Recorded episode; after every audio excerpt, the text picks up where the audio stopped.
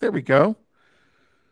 All right. Hello, everybody. Welcome to Tech Chat. Well, now it's Wednesday. So, Tech Chat Wednesday slash Tuesdays for Wednesday, March 8th, 2023. I'm Ken Rimple, uh, and I'm joined today by Michael Hewlett. Hi, Michael. Hey. Michael works for us at Chariot Solutions. We're going to talk about uh, his background with uh, iOS development and accessibility in a little bit. Um, we're going to start off real quick with some housekeeping today. First thing is um, on our Chariot blog, we have a couple new uh, blog articles, one of which has just come out analyzing glue jobs with AWS X Ray.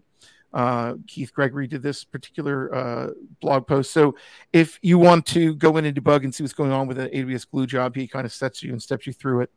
Um, and, you know, the reasons why it's hard to trace it and like what you can do uh, to trace uh, jobs through the system uh, like a Python shell job or something like that. So if you're doing AWS and you happen to be using Glue, that might be really useful for you. Um, another thing coming up, and it's our big thing I really want to address more than anything else, is our upcoming uh, uh, Philly Emerging Technologies for the Enterprise Conference 2023. We are getting to the point where we're getting close to selling out our in-person tickets. So right now, uh, I think we have a couple dozen left. Uh, and when they go, there are no extras. Uh, there are online only tickets as well. Uh, and the prices are very reasonable. So um, if you look at the register now link, you'll see that uh, I believe it's 150. I forget the numbers on here. I should know this by heart by now, but I can't remember anything. There we go. 150 or 425 at the moment. So 425, uh, while I believe it's still early bird, if I'm correct, yes, it says early access, uh, is going to get you the in-person ticket as well as a live stream link if you happen to be running late or you can only make one day of the conference.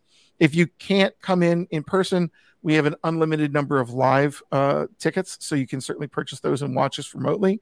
We will be streaming all of the events, so you won't miss any of the talks. We'll be doing two tracks at a time, and all of them will be online. Uh, and then you can go back and watch them later. We eventually do make them public for everybody to see. Uh, and so, for example, there's the YouTube uh, link. Hold on. You'd think I'd type this every time. but at youtube.com slash chariot solutions, sorry, uh, you'll see playlists and you can go in and see uh, all the ETE years that we have archived. Uh, also, there's a super playlist with tons and tons and tons of videos with lots of speakers. Uh, this year, we have a, a, a, lot of great talks as usual. Um, some of the speakers we have uh, include um, let's see, Kishiki Aranki. He's a senior developer at DBT Labs. DBT is a, a big uh, data movement tool, data engineering tool. So he's going to be talking about DBT. Uh, we've got people like uh, Stephen Augustus, who is the head of open source at Cisco, uh, Open Source Security Foundation. We've got DaShaun Carter from uh, Spring Developer Advocate on VMware Tanzu, talking about um, multi platform, multi cloud. Uh, we've got uh, our own Drew DeCarn talking about UI and UX. Uh, he is, I believe, talking about um, doing um, web workers, or I should say service workers, if I remember correctly. So he's talking about a technical topic there. Uh, we've got Richard Feldman coming back again. Um, a lot of really good speakers in here. Yehuda Katz coming in, who created uh, Ember.js, worked on the Rust and Ruby teams, uh, and uh, also uh, is creator Starbeam.js, which is his talk. So just a lot of really good speakers. Um, very much worth your time, very much worth your money. If you are coming in from Philly, it's nice to actually get people together again. So, uh, we're doing an in person conference, but also you can still watch it live remotely. So, again, that's at phillyemergingtech.com and, you know, get your tickets now before they sell out.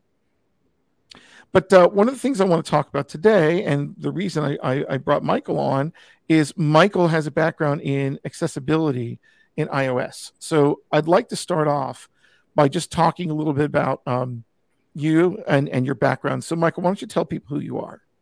Yeah, hey, I'm uh, I'm Michael. Uh, I build and hack iPhone apps. Uh, so I've been uh, doing that since I guess like iOS six or so. Wow, it's been uh, been a bit over a decade now. Mm-hmm. Um, yeah, uh, as far as uh, accessibility goes, I, I'm not sure I necessarily consider myself an ex- accessibility expert more than just an engineer who cares about accessibility and such. Mm-hmm. Um, greatly stems from the fact that um, uh, lots of disabled people I care about. I'm disabled myself. Uh, I have uh, ADHD, which is a cognitive dis- disability. Um, so, uh, yeah, uh, software should be designed for everyone because over 30% of the world is disabled. Uh, so uh, it's a it's an important thing to implement uh, and think about upfront when you're when you're building your apps. Okay. So why don't we set a baseline for the discussion then? So let's start just by talking about what the current accessibility standards are that we should care about as developers, especially on iOS. Yeah. So uh, in general, all software should generally conform to uh, the uh, World Wide Web Consortium's Web Content Accessibility Accessibility Guidelines. Uh, you might hear this often as the WCAG. Um, it has three levels to it. There's um, just A, double A, and triple A, each increasing in uh, uh, your, I guess you could say, the quality of your implementation. Um, uh, that in general, you should try try to aim for level level AA uh, which is generally considered to be like baseline, like I have good accessibility support. Um, uh, it's also what um, many uh, many court systems in the. I'm not a lawyer, so don't take. but uh, uh, many uh, many court systems across the world, including the United States, um, will uh, will often require you to uh, uh, to to meet at least that, depending on your specific circumstances and such. Um, uh, like I said, the uh, so the ADA uh, Americans with Disabilities Act requires you to do so, but uh, like I said, over about thirty percent of uh, of the world is disabled, uh, so you should generally not be closing yourself off to thirty percent of users anyway. Um, likewise, on iOS specifically, the Apple Human Interface Guidelines go into some good good depth about what's available on Apple platforms in specific um, you should generally read all of the human interface guidelines when you're designing an app anyway. It gives some great guidance and advice, but its accessibility uh, portions are also particularly detailed. Okay. So, um, in that case, then, so, you know, you'd mentioned like the li- basically li- liability potential things here, right? So, um, have you heard of specific cases that you can think of? And I, I don't want to put you on the spot, but reasons why companies get sued for ignoring some of these guidelines. Are you aware of any specifics? Yeah, so uh, I mean, like, I can if you're if you're looking for uh, recent cases, sure. There's mm-hmm. um, uh, I one of the big landmark cases about this was I think like five or six years ago. Um, uh, Twitter lost before the Supreme Court on this. Uh, I forget exactly what the what the uh, the case was. It is, but essentially, it was the U.S. court system uh, affirming that yes, the Americans with Disabilities Act does apply to software uh, disabled people do have a right to access in the digital world as well as the physical. Um, uh, recently, they've been uh, litigating through. Um, this isn't really as much of a problem on iOS in particular, but lots of websites. Uh, there are um, there are companies out there which will their product is to add like an overlay to your website. Or if you ever go on a website and see the little like uh, blue circle with the human, like the Da Vinci drawing in it at the bottom. Often you'll be able to click on that and you get like a pop up with a bunch of options. Um, mm-hmm. Those often do more harm than good.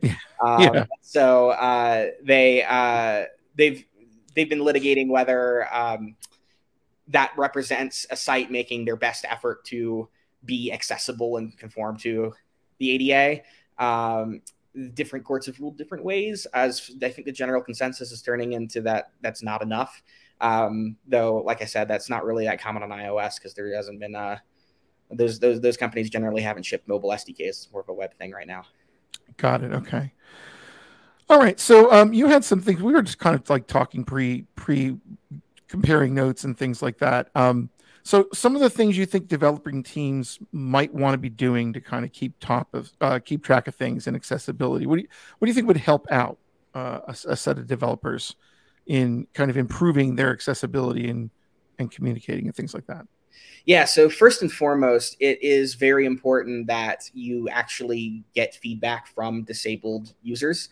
Um, uh, because this is, I think this is a common problem that all engineers face when you're when you're building your own things or or just building things in general.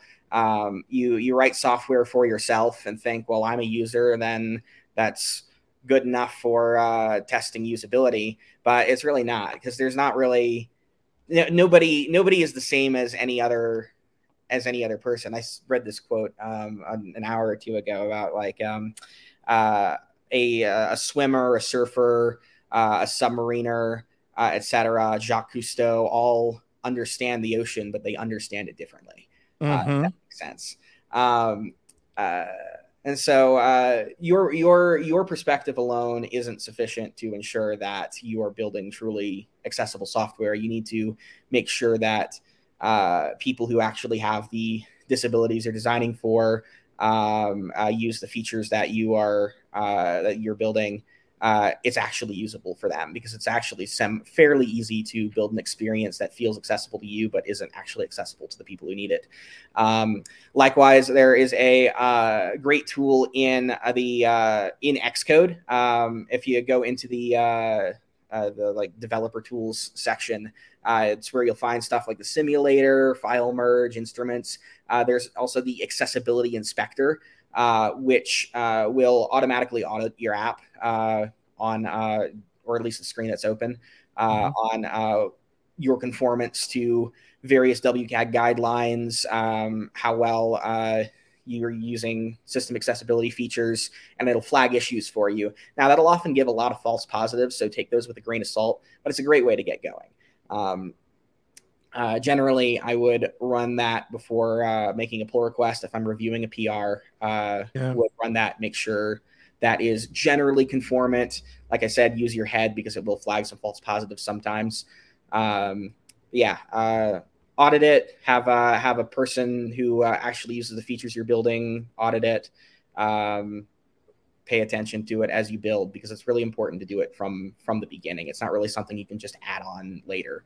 Uh, it's uh, it's a uh, it's a lot easier if you think about it from the start and uh, build it with it in mind from the start. Okay.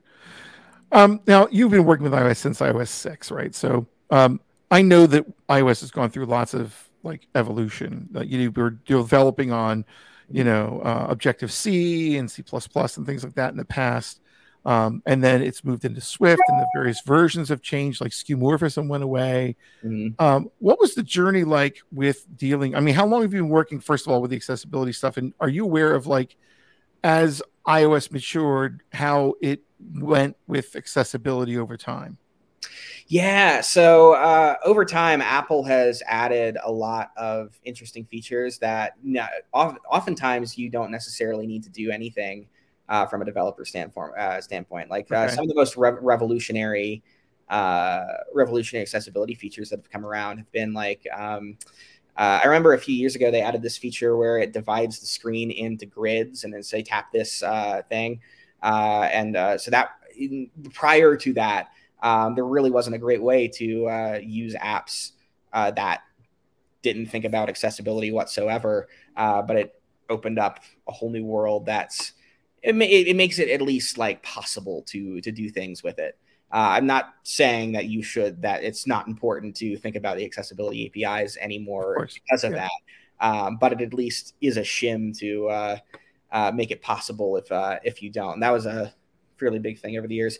Anyway, mm-hmm. um, uh, as time progressed, I think the uh, one of the bigger ones in recent years has been just the advent of Swift UI. Uh, the way uh, Swift UI uh, works uh, as opposed to UI. So UIKit was a very imperative UI framework. Um, so you had like it reads like label dot text equals dot frame equals um, uh, do this rather than I want an interface that looks like this. And so right, right. a declarative descriptive kind of UI definition language, it allows uh, the system to infer lots more things about uh, how your content is laid out and how it should uh, be interpreted by the accessibility tree. Um, of course, very uh, other uh, other great things that uh, you can uh, use have been introduced. Um, I had one in my mind a second ago, but like I said, I am disabled and have. I know how that works. Yeah, my head. yeah. yeah. Um, uh, one of the big ones I use all the time. It was added in iOS 15. Uh, hmm. This isn't an, uh, an uh, API thing, but um, uh, it has uh, background sounds.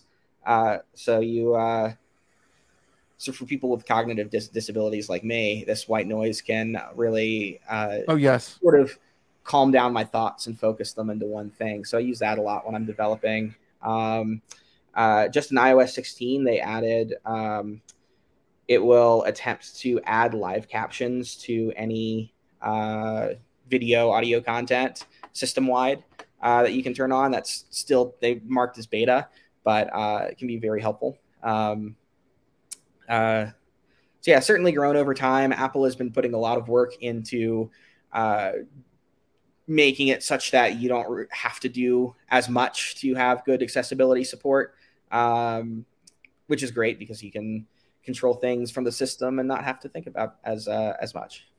Right, right. Um, and and in terms of like you know the actual like writing tests and things like that for some of these things. So mm-hmm.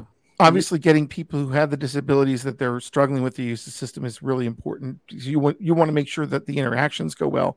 But are there ways to test some of these features um, from a testing framework perspective as well?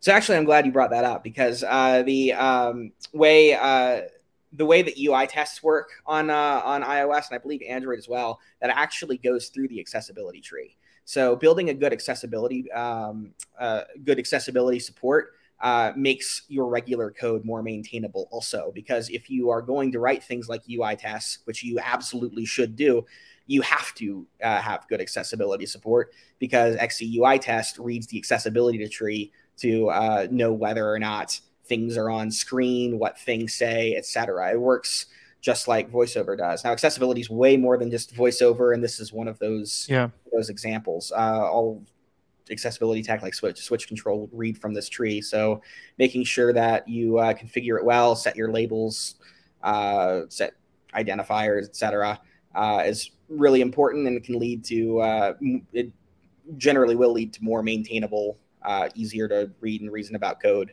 uh, just in general. And um, between iPad and i uh, iPhone, um, if you're writing diff- those apps, are there different things you need to approach based on the form factors, um, or is it just really stick to good accessibility guidelines and uh, you're going to have the same issues with both types of platforms? So iPad OS is just a marketing name for iOS. Like right same software, same apps, uh, etc. Uh, iPad does give you more screen real estate to play with.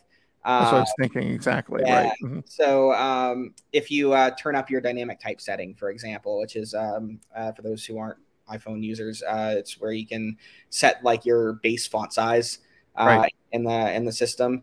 Um, uh, for if you ha- so you'll have lots more room for like very super tall uh, text sizes. However, you also need to consider that um, iPad OS allows for like multi-window apps.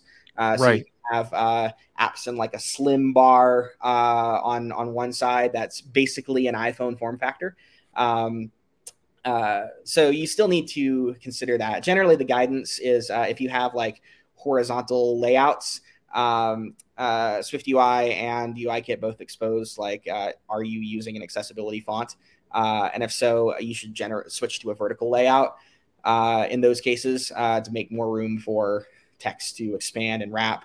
Uh, you should be making sure your text can wrap, by the way, because UI label by default uh, only has one line. Um, oh, yeah. It's, it's a. Um, I, I, I don't appreciate that. That uh, that should be zero by default, so it can scale to whatever whatever's necessary. Likewise, mm-hmm. I think it defaults to um, the truncation mode to be just like make an ellipsis.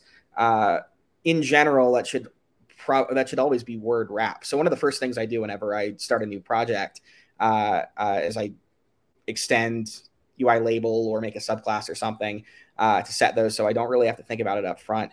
Uh, that said, um, Swift UI uh, does the reasonable thing by default here, uh, mm-hmm. and uh, text will wrap grow however big it needs, take as many lines as it needs, so you don't have to think about as much with Swift UI. Um, also, make sure you are always putting your views in like uh, making your screens root scroll views. Uh, there really shouldn't ever be a view that uh, just doesn't scroll uh, because as text grows, things will get forced off the off the screen because uh, you can't just think about when you're when you're building an app uh, that I mean, you're going to support iPhone in almost all ways. Um, you don't have to, I guess. Uh, but even on iPad, think about like iPad Mini on that small form factor. Turn yep. out the font really big, things are going to get shoved shoved off the bottom. uh, and then like critical controls won't be accessible, critical information won't be readable.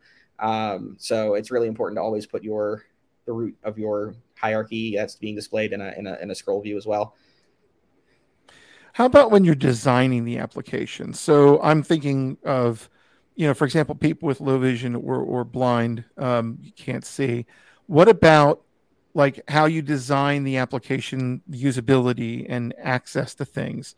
Are there things you want to avoid doing in an iOS application that maybe if you weren't aware of that, you wouldn't do?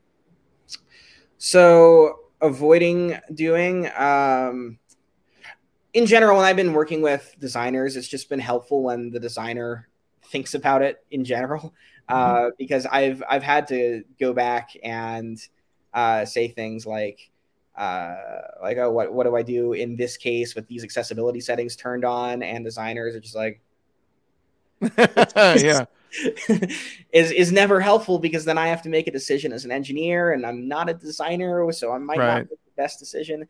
Um, I think in uh, to think about things that like no nos that I've uh, gotten that I've uh, seen recently. Um, uh, I was uh, I was uh, working with a client where we had um, a uh, a view where um, uh, it was like to do this, click here. Um, uh, that here bit is provides a that's that's that's not a good accessible experience because a here is not a big word that's not a big tap area right.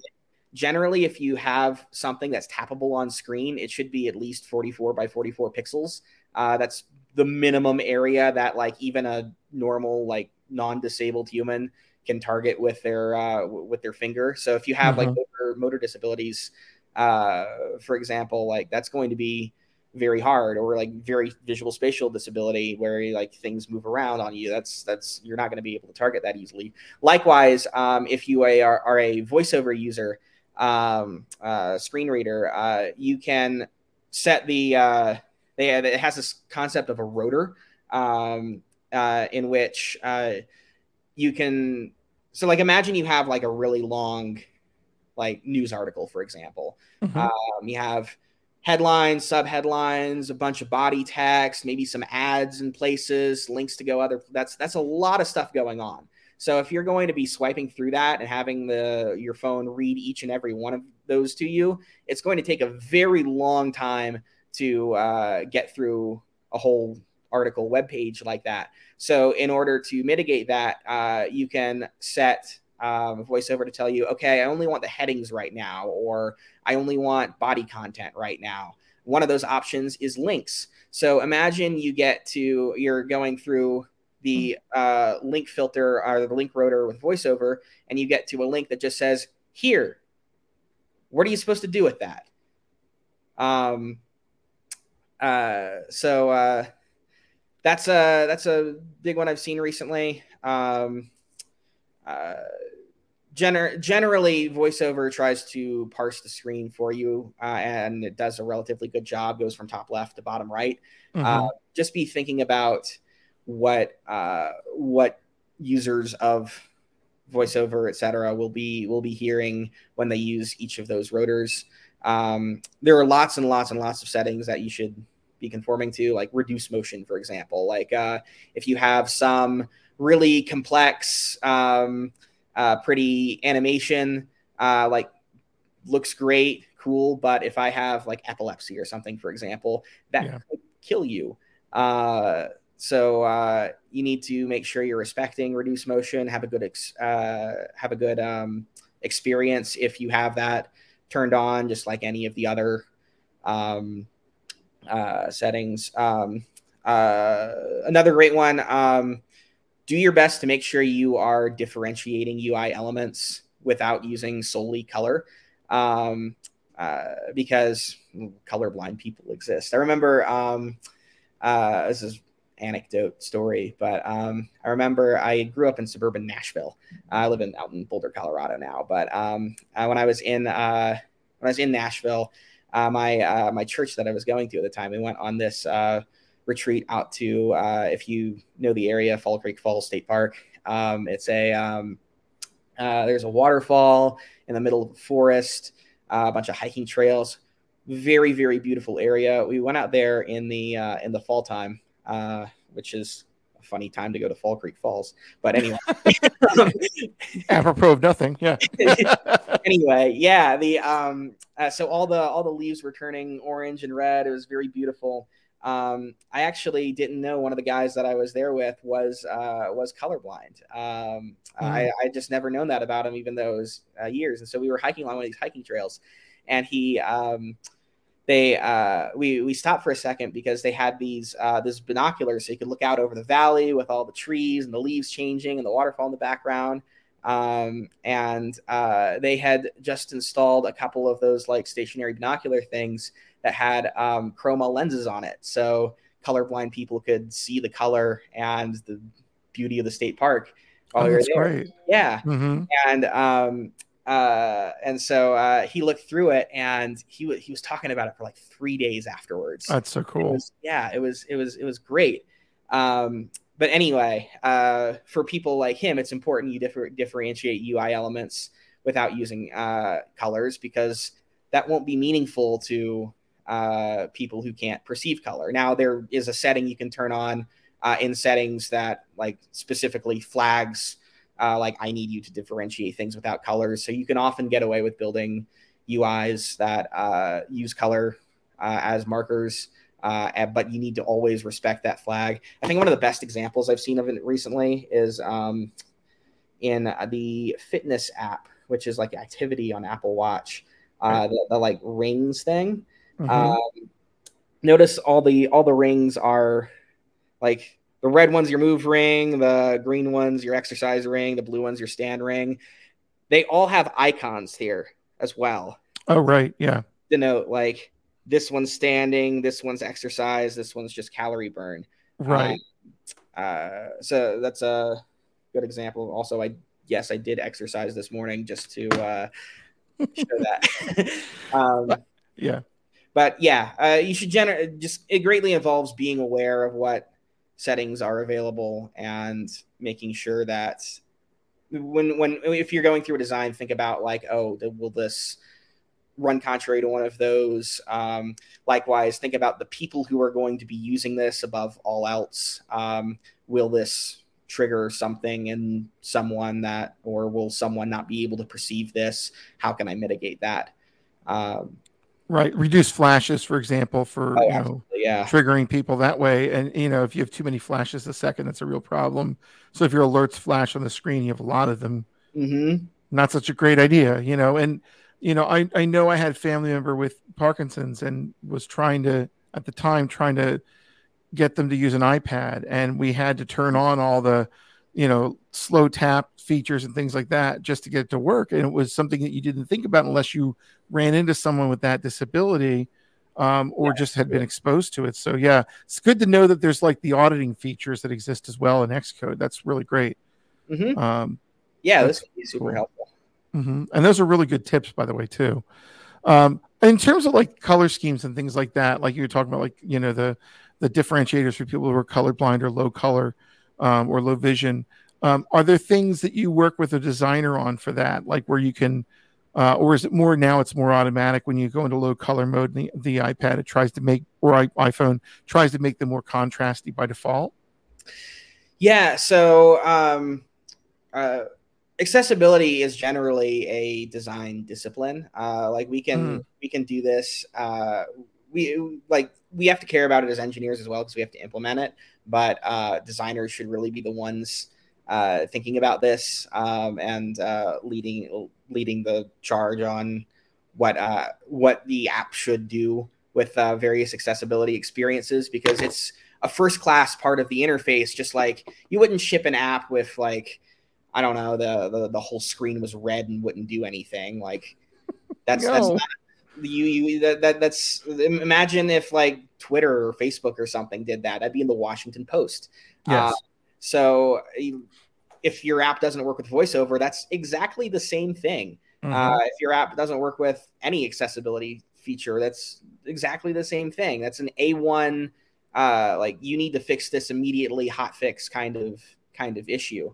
Um, now I know I went off on a side tangent there. Um, I sort of forgot your original question. it was about colors and, and like color schemes and things like that. Oh yeah, so, okay, cool. um, yeah. Because uh, I've seen plenty uh, of applications where you look at it and go, uh, "Who who yeah. came up with that scheme, man?" yeah. So um, the uh, generally the content, I think it's four to five, four point five to one ratio of uh, mm-hmm. like black to white uh, to be to be legible.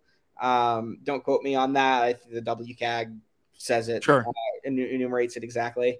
Um, this is one of the things the uh, accessibility inspector will flag uh, mm-hmm. for like uh, this text is too like illegible against this color background. Low contrast, yeah, right. Mm-hmm. Um, uh, W3 has been uh, also recently redefining exactly what, excuse me, uh, ratios there and how they're calculated. Um, mm-hmm. uh, but um, I think four four point five to one is the general standard.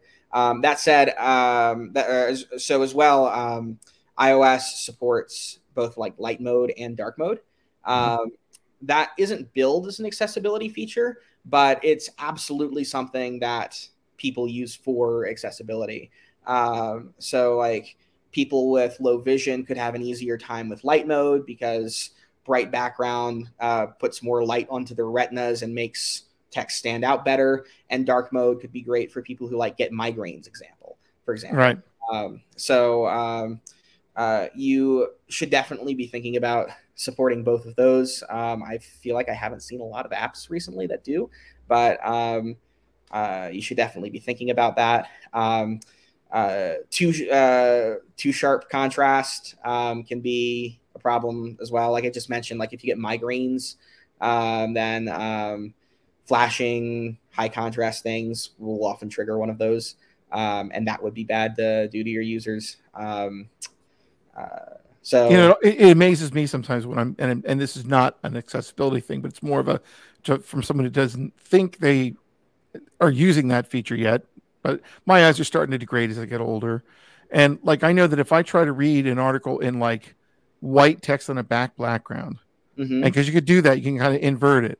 Um, it hurts. Like I mean, I get after images. It's like hard to digest. Mm-hmm. Um, the the text you can't focus on them because you're so. Uh, it's such a bright, searing, intense white. It's this really dark background, and it really kind of like is jarring to me. But flip it over, and for whatever reason, for me, the light background's better with the dark text. So yeah. more like what a book has you know. So I understand. I've I've been the type of person who always has the light backgrounds too, um, and some people look at me and go, "How can you work with that bright background?" I'm like, "Well, I can see everything." You know, yeah, so exactly. you know, that's a that's a that's a great example of it. Um, so it's important to support both of those. Um, yeah. And, um, uh, in in in settings, you can also turn on um, in in the olden days, you just had pure like invert colors, mm-hmm. uh, where right. it would uh, turn all the whites black and all the blacks white, but also all the oranges blue and all the reds green. Uh, yeah. Uh, it also it it's uh, they they support smart invert now, which attempts to just invert um, text and backgrounds and not things like images. Um, but that isn't perfect. It would be much much better to support uh, just light and dark mode as is anyway, um, which uh, isn't actually all that hard. Um, UIKit and SwiftUI both do a lot of that work for you. If you use um, rather than setting label colors to like black or white, for example, just set it to like system background or foreground like primary or whatever it is. Yeah, right. Right. And so you uh, both UI color from UIKit and color from SwiftUI uh, will know um, that it should be respecting the system light dark uh, lighter dark mode setting. Uh, so without you having to write any more code it will automatically be white in light mode be black in dark mode or vice mm-hmm. versa. Um, uh, so uh, yeah semantic colors are important. Use those. Um, cool. That's great. How about um, in terms of as you're you're talking about this and researching this and you know looking into the features are there particular like websites podcasts books that you uh, would recommend to people to look at yeah so there was uh, you asked me this question last night and mm-hmm. my mind instantly went blank, even though there are a billion things in there. That sometimes happens with tech because, like, you work with it every day and you don't need that guide. But then when it's time to tell somebody else, you're like, what do I tell them that I don't need to read anymore? Because I already know this chunk of beginning material, you know. That sometimes can be a challenge for this stuff. I found one book I was wondering if you heard about Shelly Brisbane, iOS Access for All. Have you ever heard of that one? Um, I'm certain I have before. Um, yeah. Yeah. So I she's been doing it for every version of iOS since I don't know how long ago, but uh, she keeps updating it every time there's a new release. It's a 10th edition of this thing, and it looks like it's really good guide. Um, now, I, I don't know if it's a programming guide or more of a user guide. Uh, I have to check into that, but that's one thing. So I don't know. Yeah, sounds like a great read. I generally get lots of my news um, just from uh, following specific accessibility designers uh, yeah. and disabled people uh, on social media like Twitter, Mastodon, etc. I think one of my favorite bots recently has been um, at A11Y awareness. Uh, mm. A11Y uh, that actually grew out of. Um, uh, you'll hear abbreviations like that sometimes, like I18N yeah, uh, internationalization. Yeah, yeah, exactly. that that that actually grew out of the early days of Twitter and things like internationalization, accessibility communities growing on Twitter, which is yeah. for having a character limit. And accessibility is a really long word, so if you use that two or three times in a tweet, uh, then you'll run out of space fast to actually write your tweet. So it gets shortened to A11Y. Total side tangent. I know that's so. Anyway, and that's on Mastodon too. You said now. Yeah, it's on cool. uh, uh, at A11Y Awareness on Twitter, um, mm-hmm. uh, at A11Y Awareness, at disabled.social on Mastodon's a good one. Um, uh, let's see, I talked to, um, uh, there's a, Rob Whitaker gave me a lot of guidance on this. Mm-hmm. Um, uh, Accessibility London does stuff uh, fairly frequently. Um, uh, also, keep up to date on just the Apple Human Interface guidelines. Um, they update those every year, uh, every time they release a new operating system with uh, guidance on how to use all of it. Um, and the uh, World Wide Web Consortium as well, the people who do W3C and the WCAG regularly pub- publish updates. In fact, they're uh, they actually have a draft of a new version of WCAG set to go be published, um, finalized uh, next month. Um, so now's a good time to get in on that and get feedback. If give feedback if you want to do that. That's uh, version three, I think. Is that right? Is that right? I forget if it they're doing or two one or or two point two if it's going to be three. I think. Yeah, I was flipping through and I have no idea whether I'm right about that. I'm completely pulling that out of like quick searches. yeah. So who knows? Yeah. three is in development. Two point okay. What they're staging for next month. So and this person, Shelly, um, uh, Whitaker, Shelly Whitaker. I forget already the name. I'm so sorry. It's terrible of me. Um, but anyway, her her book, uh, she was saying that like up until recently, accessibility didn't. And this is 2020 with this podcast I was listening to. She was talking about this. She said up until about 2020, uh, Apple didn't actually have a, a, whole section of their user guide on accessibility. Then mm-hmm. they finally said, you know what? Now with enough you know these changes and these things mm-hmm. they've been making that they actually now have a whole section of the guide on accessibility so absolutely go to the user guide look at all the things that can be done and that you can then respect and use and take advantage yeah. of in your applications 100% when uh, when uh, the the human interface guidelines generally try to surface relevant information as you're getting to it so if you're mm-hmm. at the part on um, like rendering text in a label, then they'll mention things like here's how you do it when the user is using a right to left language. Here's how you do cool. it when the user has various accessibility settings. Uh, and so it used to be uh, they uh, only had accessibility settings or accessibility information um, uh, in line throughout the guide like that. But they did make a, uh, a separate accessibility setting or section um, uh, fairly recent, like you said in 2020. Yeah generally enumerates good guidance uh, and mindset in your designing.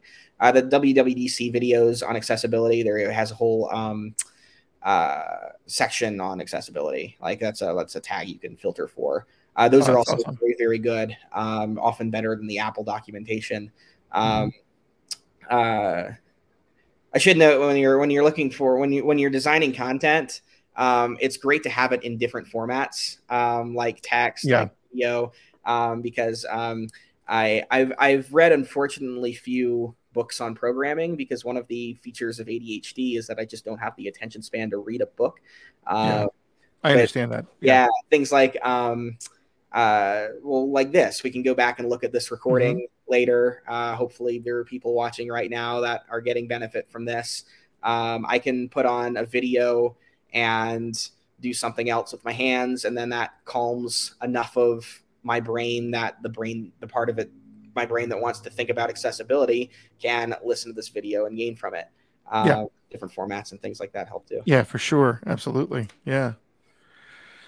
Cool. All right. Well, that's that's a really good kind of introduction. I know we might have a few more uh, podcasts coming up in the future. We'll see if we can like line them up for talking about iOS in other areas too. So it'd be great to kind of bring you on another time or two and see uh, what you want to talk about. Yeah, I'd love to. Okay. I can. I'm. Uh, I'm. Uh, I, I'm. I'm very passionate about the software. I care a lot about the users and engineers I work with and the software I build. So I can uh, be happy to come back and yell about plenty of different topics. Nothing wrong with that. Mhm. All right, Michael. Well, thank you so much for joining us today and uh, being our guest. We really appreciate it. yeah. Thanks for having me. I had a great time. All right. Thank you very much. And for everybody, we'll see you soon in a couple weeks.